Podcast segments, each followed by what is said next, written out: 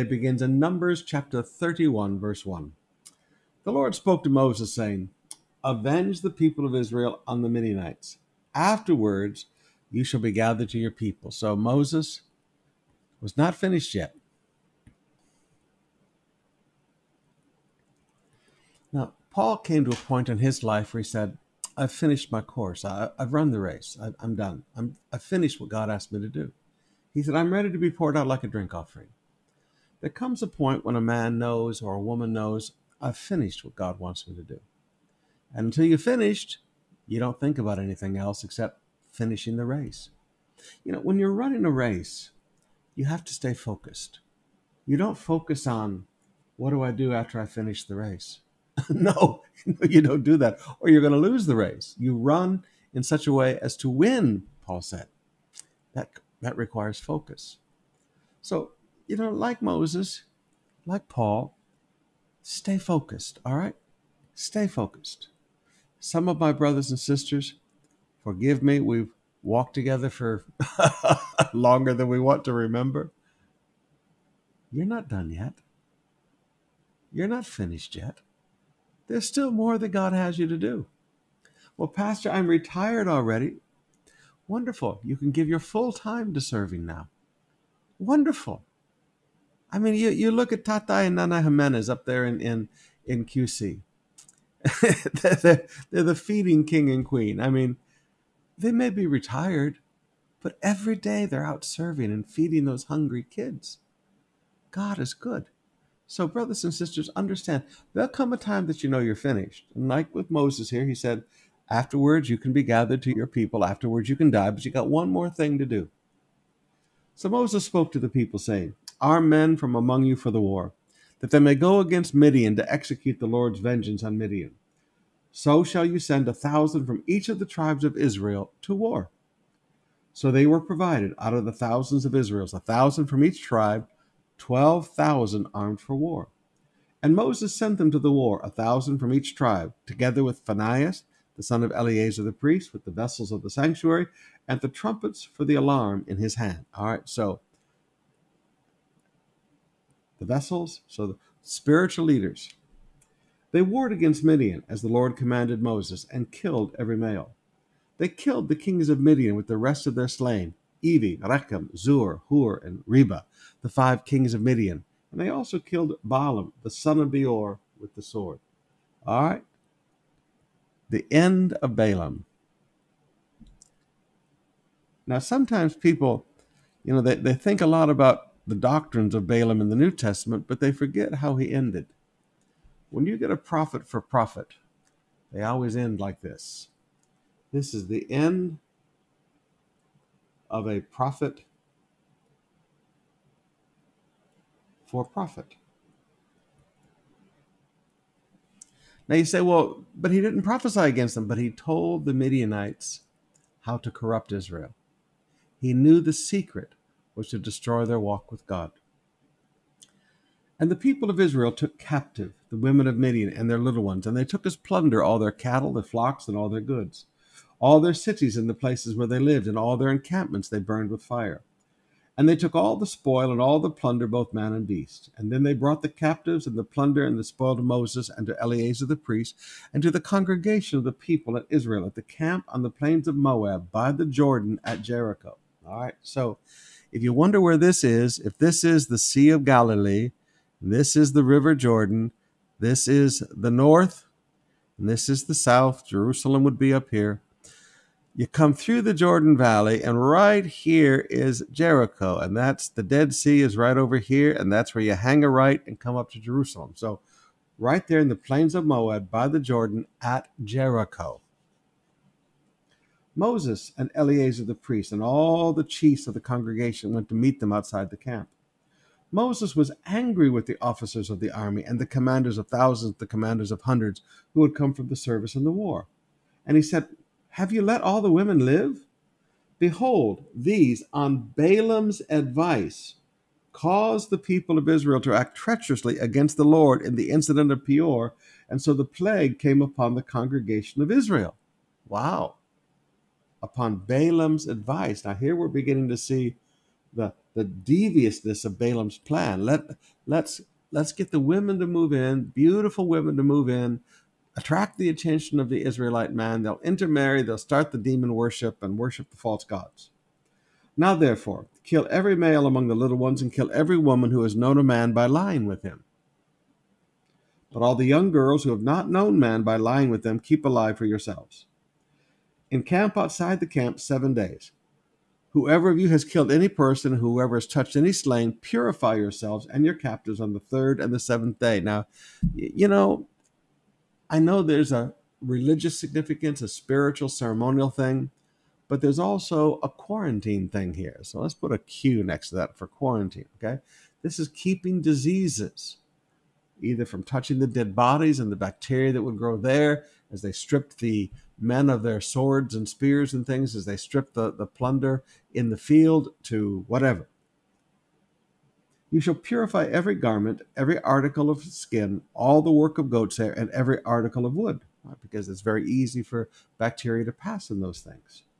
Then Eleazar the priest said to the men in the army who had gone to battle, "This is the statute of the law that the Lord has commanded Moses. Only the gold, silver, bronze, iron, tin, and the lead. Everything that can stand the fire, you shall pass through the fire, and it will be clean." This is called sterilize. This is, again, a quarantine thing. It's called sterilization. Nevertheless, it shall also be purified with water for impurity. And whatever cannot stand the fire, you pass through the water. Now, again, I know there's spiritual significance to this also, but this is God keeping sickness and disease from wiping out the people of Israel. So, you know, the idea of social distancing and quarantine and washing your hands, you know, this is not an unbiblical thing to do. You must wash your clothes on the 7th day, and you shall be clean, and afterwards you may come into the camp. So notice there was a 7-day quarantine. The Lord said to Moses, "Take the count of the plunder that was taken, both man and beast, you and Eleazar the priest and the heads of the fathers' houses of the congregation, and divide the plunder into 2 parts between the warriors who went out into battle and to all the congregation." So everybody, there's a share.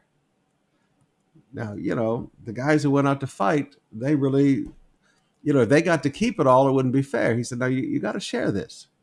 Later on, you see King David did the same thing. Those who watched their properties got an equal share with the guys who went into battle. A levy for the Lord, a tribute from the men of war who went into battle, 1 out of 500, and of the people, and of the oxen, and of the donkeys, and of the flocks. Take it from their half and give it to Eleazar the priest as a contribution to the Lord. Okay, this was a contribution to the Lord from the plunder. And from the people of Israel's half, you shall take 1 drawn out of every 50 of the people, and of the oxen, of the donkeys, the flocks, the cattle, and give it to the Levites who keep guard over the tabernacle of the Lord. Now, notice keep guard. One of the roles of spiritual leadership is to take care of the buildings. One of the strong things we had to teach young pastors, to take care of God's house. Now Moses and Eleazar the priest did as the Lord commanded Moses. Now the plunder remaining of the spoil that the army took was 675,000 sheep, 72,000 cattle, 61,000 donkeys, and 32,000 people in all, women who had not known man by lying with them. And the half, the portion of those who had gone out into the army, numbered 337,500 sheep, and the Lord's tribute of the sheep was 675. The cattle was 36,000, of which the Lord's tribute was 72. The donkeys were 30,500, of which the Lord's tribute was 61. The persons were 16,000, of which the Lord's tribute was 32. And Moses gave the tribute, which was the contribution for the Lord, to Eleazar the priest, as the Lord commanded Moses. From the people of Israel's half, which the Lord separated from that of the men who had served in the army, now the congregation's half was 337,500 sheep, 36,000 cattle, 30,500 donkeys, 16,000 persons. And from the people of Israel's half, Moses took 1 of every 50, both of the persons, of the beasts, and gave them to the Levites, who kept guard over the tabernacle of the Lord, as the Lord commanded Moses. Then the officers who were over the thousands of the army, the commanders of thousands, the commanders of hundreds, came near to Moses and said to Moses, "Your servants have counted the men of war who were under our command, and there is not a man missing among us. No death." Can you imagine that? A war fought with no deaths. Wow. We have brought the Lord's offering, what each man found, articles of gold, armlets, bracelets, signet rings, earrings, and beads, to make atonement for ourselves before the Lord. And Moses and Eleazar the priest received from them the gold, all crafted articles. And of all the gold of the contribution they presented to the Lord, from the commanders of thousands, the commanders of hundreds, was 16,750 shekels. The men in the army had each taken plunder for himself. And Moses and Eleazar the priest received the gold from the commanders of the thousands and of the hundreds, and brought it into the tent of meeting as a memorial for the people of Israel before the Lord. All right, let's open up our hearts and spend some more time in worship.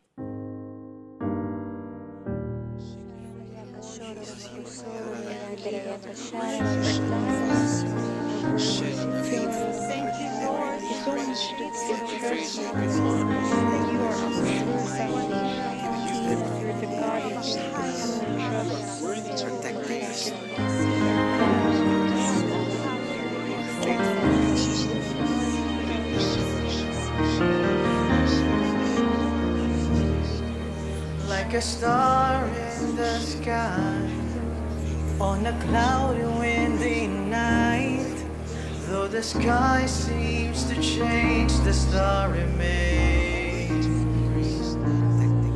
Oh, your promises, oh God, they will never fade. Though everything else changes, your word remains.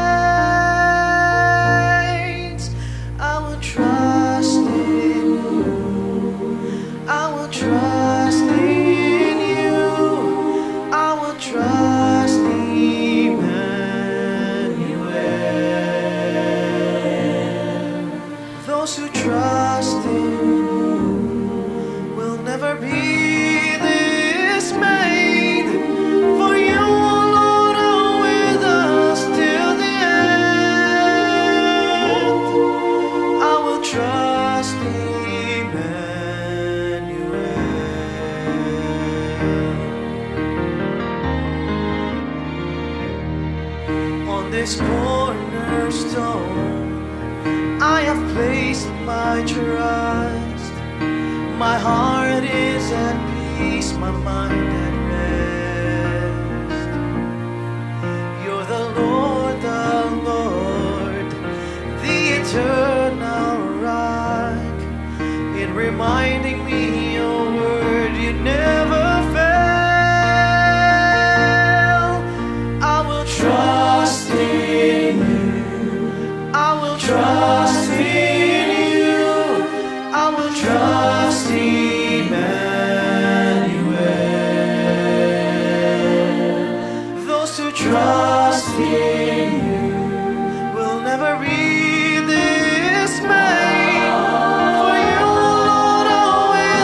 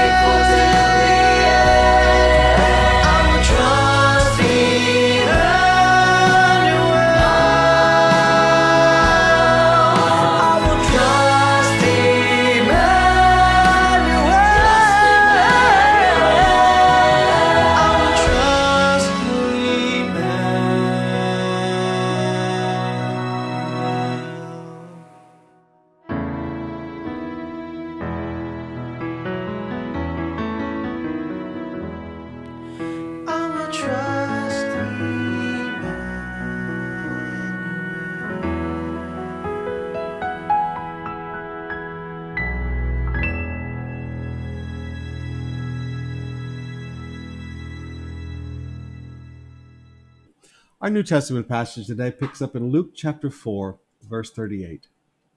And he arose and left the synagogue. Now he's still in Capernaum, and entered Simon's house. So this is still Shabbat. It's a very short walk, maybe 1 minute.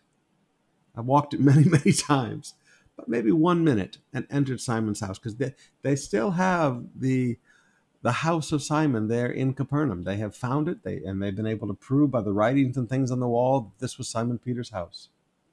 So it's about a 1 minute walk from the synagogue. And Simon's mother-in-law was ill with a high fever, and they appealed to him on her behalf. He stood over her and rebuked the fever, and the fever left her. Now that's a nice way to pray for fevers. So if your child has a fever, if one of your loved ones has a fever, just stand over them. He stood over them and rebuked the fever. So stand over that person and in the name of Jesus, rebuke that fever and command that it leave. And immediately she arose and began to serve them. So healed to serve. And you're going to see a lot about service in this passage. Now when the sun was setting, all right, so that means Shabbat was ending, okay? At sunset, Saturday night, Shabbat is over. When the sun was setting, all who had any who were sick with various diseases brought them to him, and he laid his hands on every one of them, and he healed them. Because remember, they couldn't travel on Shabbat. They could only walk to the synagogue. But other than that, they pretty much stayed home with their families and rested and had a family day. Shabbat was very strict. But as soon as Shabbat lifted, Jesus went back to work. He didn't get to go to sleep and have a good night's sleep. He started having a healing crusade all night. And demons also came out of many, crying, "You are the Son of God." But he rebuked them and would not allow them to speak. Again, no conversations with demons, okay? No conversation. There we go. Whoops. With demons. It works, and then it doesn't work. Because they knew he was the Christ. So demons knew who Jesus was. Even if people didn't recognize him. I mean, they knew their creator. And when it was day, he departed and went to a desolate place. And notice, when it was day. So this took, we would call this a long night. Little sleep. And when it's day, he departed, went to a desolate place, and people sought him and came to him and would have kept him from leaving them. All right, so Jesus goes out to pray. So he's not sleeping in because he had a late night. He got up to pray. Now here's a great truth that you need to get a hold of. If Jesus didn't sleep in after a very short night, because he had to go pray, how much more we learn to be disciplined in our devotions. Yeah. So let's call this a disciplined prayer life. Not excuse driven. Oh, it was a short night, Jesus. I didn't get much sleep. So he does not have a devotional life that is excuse driven. It's disciplined. And he said to them, I must preach the good news of the kingdom to the other towns as well, for I was sent for this purpose. So what is Jesus' purpose? The purpose of Jesus .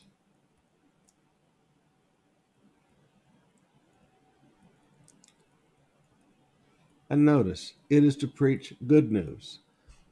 It's not to go attack people. It's to preach good news. Now, brothers and sisters, sometimes in Christianity, we get so caught up in our doctrines and we get so caught up in our little opinions that we think that our role in life is to go out and preach attack.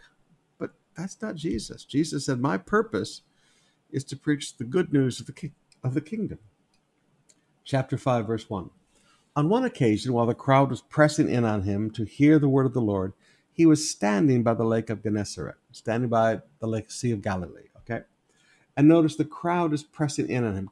His voice is going to be absorbed by the first few rows, and he He's not being able to teach, all right?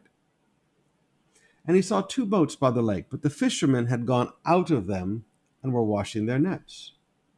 Getting into one of the boats, which was Simon's, he asked him to put out a little from the land, and he sat down and taught the people from the boat. All right, now this is just using technology.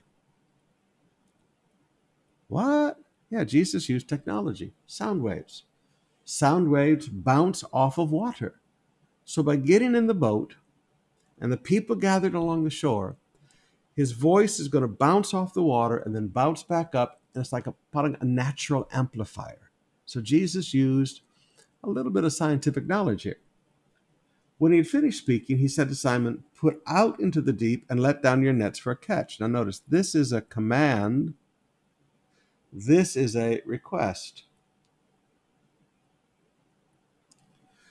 God only requests us to serve.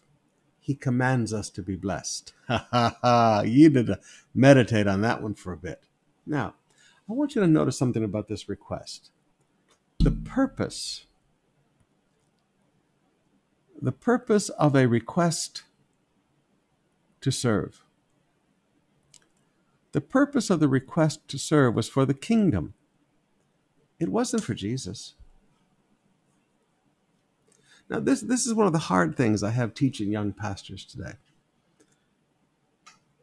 When you ask somebody to do something, you should only be asking them to do something for the kingdom. Now, I know other pastors do things differently, and I'm not criticizing anybody else. But have you ever noticed I've never asked one of the young people in the church to wash my car? I've never asked a Bible school student to clean my house. We never asked a Bible school student to babysit our daughter when she was young. We've never asked somebody to cook for us. We've never asked somebody to run our errands for us. Now, I have a driver. We have helpers that we pay to do that. But I don't ask the church members to serve. Now there are people that have taken this thing about Elijah and Elisha. And, you know, if you want the anointing, then you have to pour water on the hands of the prophet of God and you have to serve them. Have you ever noticed in 41 years, Sister Bev and I have never treated you like that?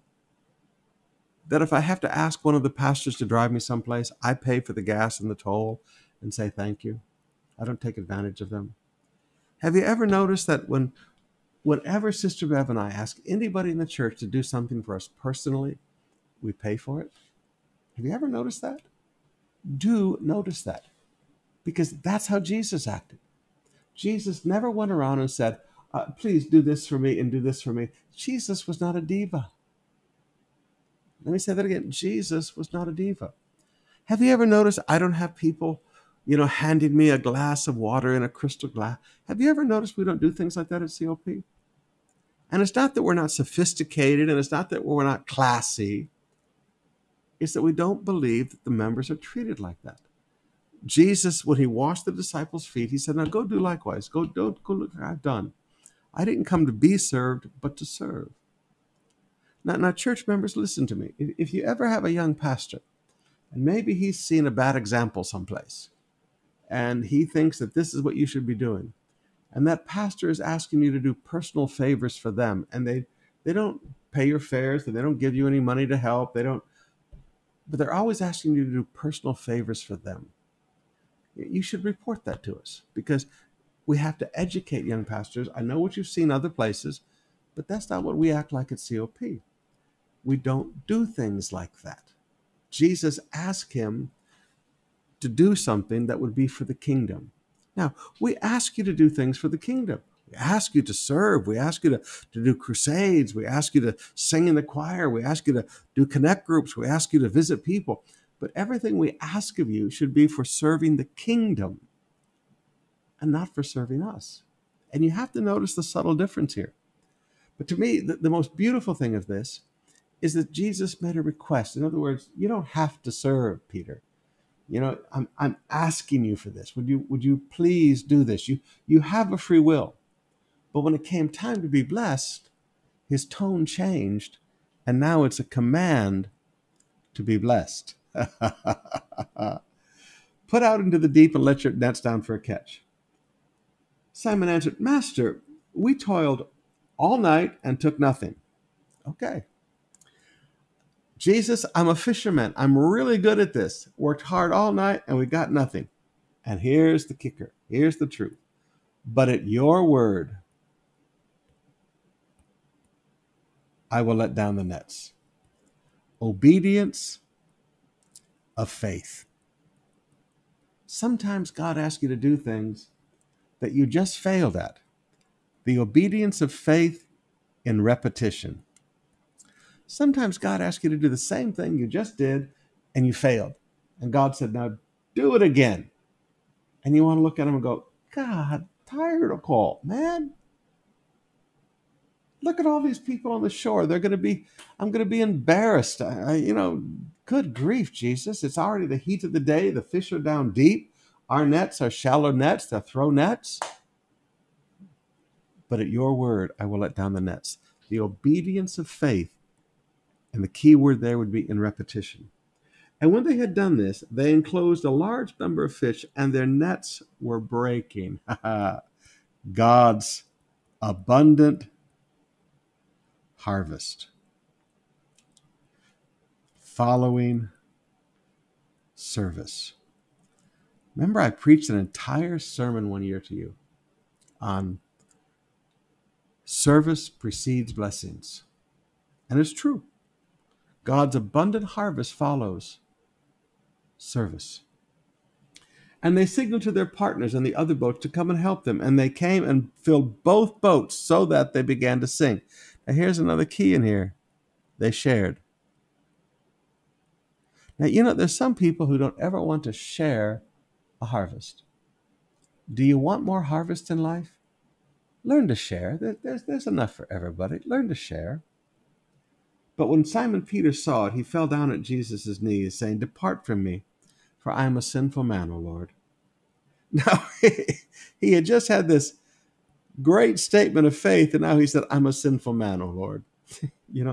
Have you ever noticed whenever God does something absolutely outstanding for you, you feel so unworthy? I get that. Been there many times in my life where you get down on your knees and just say, Lord, why have you been so good to me? And, the Lord just kind of looks at you and he must be smiling, because, get up on your feet, but we always get down on our knees and look at what you've done for me. And some of you are like that right now. You stepped out in faith, you obeyed, you served, and then you obeyed in faith, and our God has brought great blessing. And you look there and you feel so unworthy. But what you have to understand is he so enjoys blessing you. He so enjoys blessing you abundantly above all you can ask or think. For he and all who were with him were astonished at the catch of fish they had taken. And so also were James and John, the sons of Zebedee, who were partners with Simon. So these were business partners. So this is business partners. And Jesus said to Simon, don't be afraid. From now on, you'll be catching men. And when they had brought their boats to land, they left everything and followed him. Wow. They walked away from wealth. Later on, Peter looks at him and said, Lord, we left everything to follow you. And he said, yep. And there's going to be 100-fold return in this life. When you go to Israel with us, one of the things the guides will teach you is that the interior of the house of Peter was plastered. That means Peter was a wealthy man. While he was in one of the cities, there came a man full of leprosy. Now, full of leprosy. There's a key there. There's not just one little spot of white skin on his face. He's full of leprosy. Now, to be full of leprosy, probably most of your toes are gone. There's rotted flesh hanging off your legs and your torso, your arms. Your ears are probably gone. Your nose is definitely gone. Open wounds on your face because literally, your flesh is rotting off. So he's full of leprosy. And when he saw Jesus, he fell on his face and begged him, Lord, if you will, you can make me clean. And Jesus said, I will be clean. Now, the Greek word here for will is, do you have a desire based on emotion? This is not a desire based on it's the right thing to do. This man is literally saying, Jesus, do you feel anything? Do you feel anything when you look at me, Jesus? He said, if you feel something, you can make me clean. And Jesus said, you know what? I will. He uses the same word. I do feel. I look at you. I feel your pain. I feel your hurt. Be healed. And immediately the leprosy left him. And he charged him to tell no one, but go show yourself to the priest and make an offering for your cleansing as Moses commanded, as proof to them. Now, this is testimony to Jerusalem. So all these lepers that Jesus healed, they would go to Jerusalem. They would bring a sacrifice before the priesthood there and say, and they would say, why are you here? And they would say, to show that I'm cleansed from leprosy. How did you get healed from leprosy? A man named Jesus of Nazareth. It's no wonder so many priests came to the Lord. But now even more the report about him went abroad, and great crowds gathered to hear him and to be healed of their infirmities. So they gathered to hear him and they gathered to be healed. That's what a crusade is about. People should hear the word of the Lord, and they should be healed of their infirmities. This is a great crusade. They need to hear the words of Jesus, and they need to be healed of their infirmities. But he would withdraw to desolate places and pray. So prayer requires privacy and withdraw. Now, there are some people, and this is again one of the things I try to teach young pastors. You have to withdraw if you are going to pray. You can't just hang out with people all the time. There has to be a withdrawing to a private place to pray. All right, we've got just a little bit of time left today. Let me get you into Proverbs very quickly. And please let me read it to you from the New Living Translation, okay? A gentle answer deflects anger. A gentle answer deflects anger. A gentle answer. Sometimes when you are challenged with something, gentleness is necessary. But harsh words make tempers flare. How to start a fight. Harsh words. Harsh words start a fight. The tongue of the wise makes knowledge appealing, but the mouth of the fool belches out foolishness. All right? So a wise teacher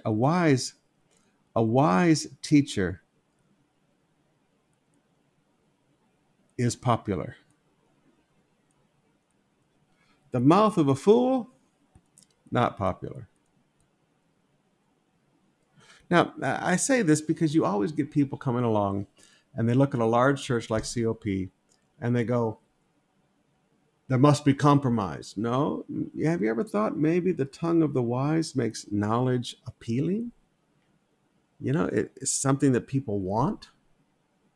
The Lord is watching everywhere, keeping his eye on both the evil and the good. So God keeps his eye on sinful man. And he keeps his eye on good people. So don't think that God doesn't know what these people over here are doing. Okay? Don't think that God doesn't know what those evil people are doing.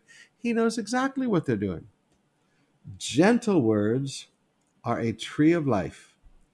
A deceitful tongue crushes the spirit. Now, wow. Now, notice twice we have here gentle and gentle. Gentle words are a tree of life. Gentle words bring life. A deceitful tongue crushes the spirit. Now, you're going to have to understand that when people go out and tell lies about you, they know exactly what they are doing. They are crushing your spirit. They are trying to break you down. They are trying to make you quit. Now, I say that because some of you keep talking to me about the challenges you're going through in your offices right now, and there are people that are starting intrigues and gossip and lies about you and all kinds of things. They're trying to make you quit. They're trying to crush your spirit. They want you to give up and quit. They want to discourage you and make you quit. And you just have to make up your mind, you know what? I'm not going to allow a deceitful tongue to crush my spirit. God's going to renew my spirit. Now, what you want to do is when you've got when these people are working on you, what you want to do is go hang out with gentle words. Go hang out with people that have some gentle words. Because if somebody's trying to discourage you and crush your spirit, you need to be around some people that bring life. Amen? So, Don't keep hanging out with people, and please don't get mad at me for saying this, but straight talk. Stop the Twitter wars and stop the Facebook wars and stop trying to answer everybody who says something ugly about you. You know what? People are going to say ugly things about you. Don't read it. Block them. The more you read it, the more you are going to get discouraged. Deceitful tongues crush the spirit. Now you got to get a hold of that. If you keep listening to deceit, it's going to crush your spirit. You want gentle words that are going to bring your life. Amen. All right. We'll see you tonight. We're back in the services. We'll be preaching again tonight on prayer. But again, it'll just be a 1-hour service. So we'll see you here, either video or into your home or in the main campuses or all the campuses, I guess. And then this weekend, I know we've got all these new lockdowns, but if it's possible, get out. And if you feel more comfortable just staying in your car, we've got the drive-in available in all of the campuses except North. So all the services have drive-in except North, all the services. And in addition, we have a big drive-in service Saturday morning. We've set up the Go Truck. I stand out there with my little cowboy hat on and preach like I'm preaching an open-air crusade to the cars, and we put cars out in the parking lot. It starts at 7:30 on Saturday morning. We'll see you in the services this weekend.